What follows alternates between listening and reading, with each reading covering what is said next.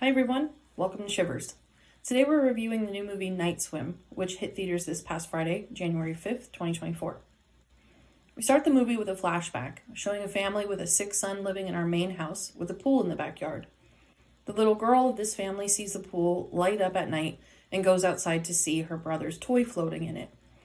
She tries to grab the toy but falls in and basically is sucked up by the pool, her body disappearing.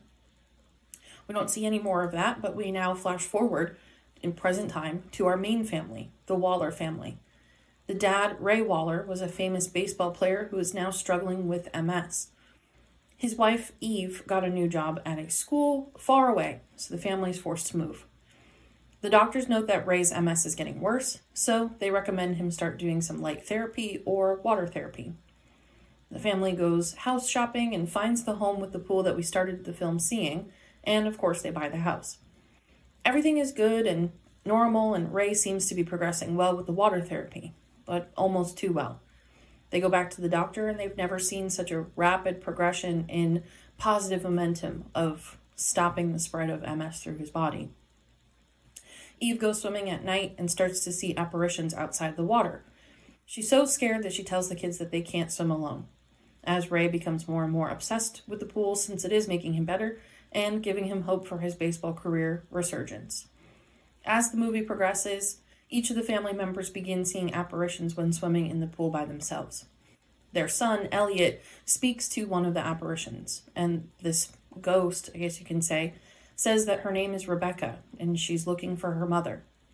Elliot brings this up to Eve and she does some digging, finding out that the girl we saw in the very beginning is Rebecca, the one that disappeared when she was trying to grab her brother's toy. Eve visits the home of Rebecca's mother, and her mother is wild.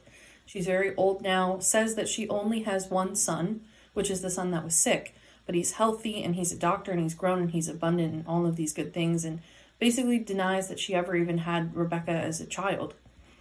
After Eve pries and pries and pries, this mother goes crazy and starts crying black tears, and black water starts coming out of her ears and she tells Eve of the lore of the pool, saying that the pool that is in the backyard of that house is tapped into groundwater and some natural spring. And back in the day, before houses were even built or anything was up and running, this spring water would grant wishes. It's as if you threw a coin into the water and asked for a wish and got it.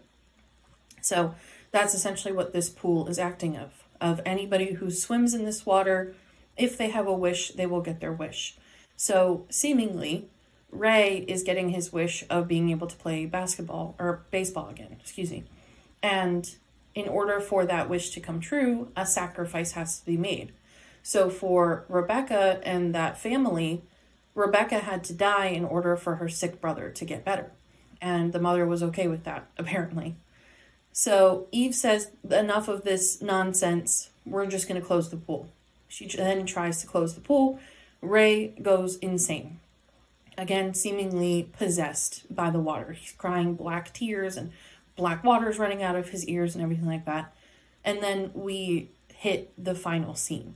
So the family is basically tiptoeing around the house trying to get away from Ray. And Ray then says that Elliot, their little boy, is the one who needs to be sacrificed to the water because he's weak and not really equipped to live a long, good life. So Eve, of course, doesn't listen to any of this, runs into the water that Elliot is already sinking into, basically entering in the ether, and saves Elliot, brings him back to the surface, and then we have this whole chaotic ending scene. Their daughter hits Ray with a baseball, which is also very symbolic of him not being able to play baseball anymore and Eve explains the lore and tries to basically wake her husband up to reality. He comes back, but then realizes that, that the water is always going to be needing something from him since it's inside his body, basically possessing him.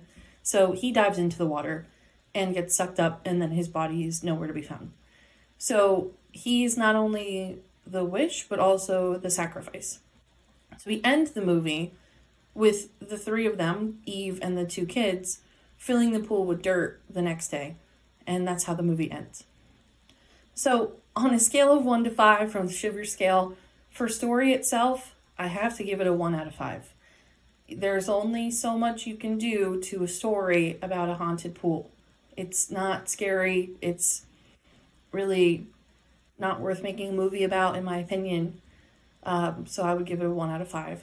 For originality, though, I would give it a 4 out of 5. Just because it's original doesn't mean it's good, but it is original. You've never seen a movie about a haunted swimming pool before, so it is something different. For acting, I would give it a 4 out of 5. This is what really made the movie worthwhile, in my opinion. I think the actors were all really great. It made it feel like a believable Blumhouse good movie.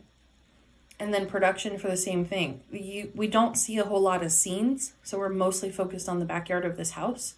So there's not a whole lot of setting, there's not a lot of change throughout the movie, but the production itself is, I'll give it a 4 out of 5. It feels like a good movie, it doesn't feel low budget at all.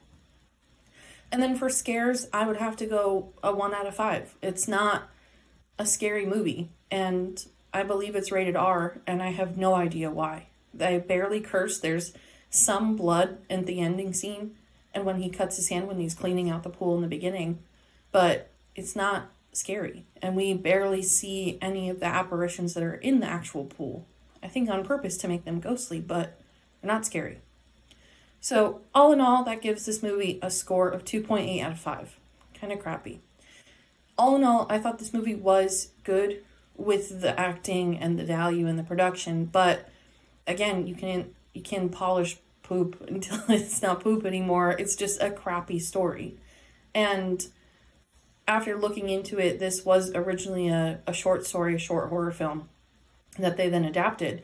And I could see this working very well for a short short story, a short horror film, in getting to the point of being original, of being different, of being very artsy of that wish fulfillment, of a sacrifice, and all, everything that we talked about.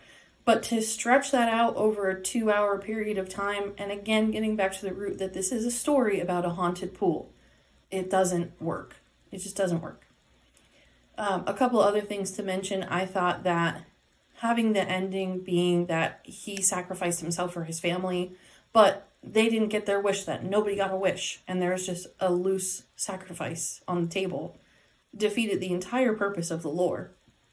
And then for them to fill it with dirt, I think was a missed opportunity. They could have ended it in a true scary movie fashion of somebody else moving into this house. And also, because I'm a big fan of Sinister, they had a pool party in the middle of the movie, and the little boy set up a camcorder to record the party.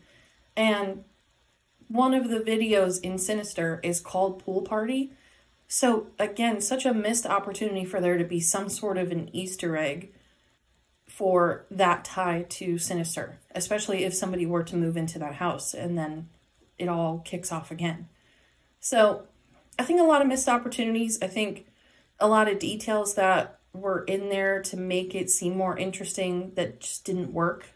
I wouldn't necessarily recommend this movie, but if you want something you're really bored on a Saturday afternoon, it might be might be something worth watching. Or, you know, even if you want some summertime scares of going swimming in a pool in the summertime.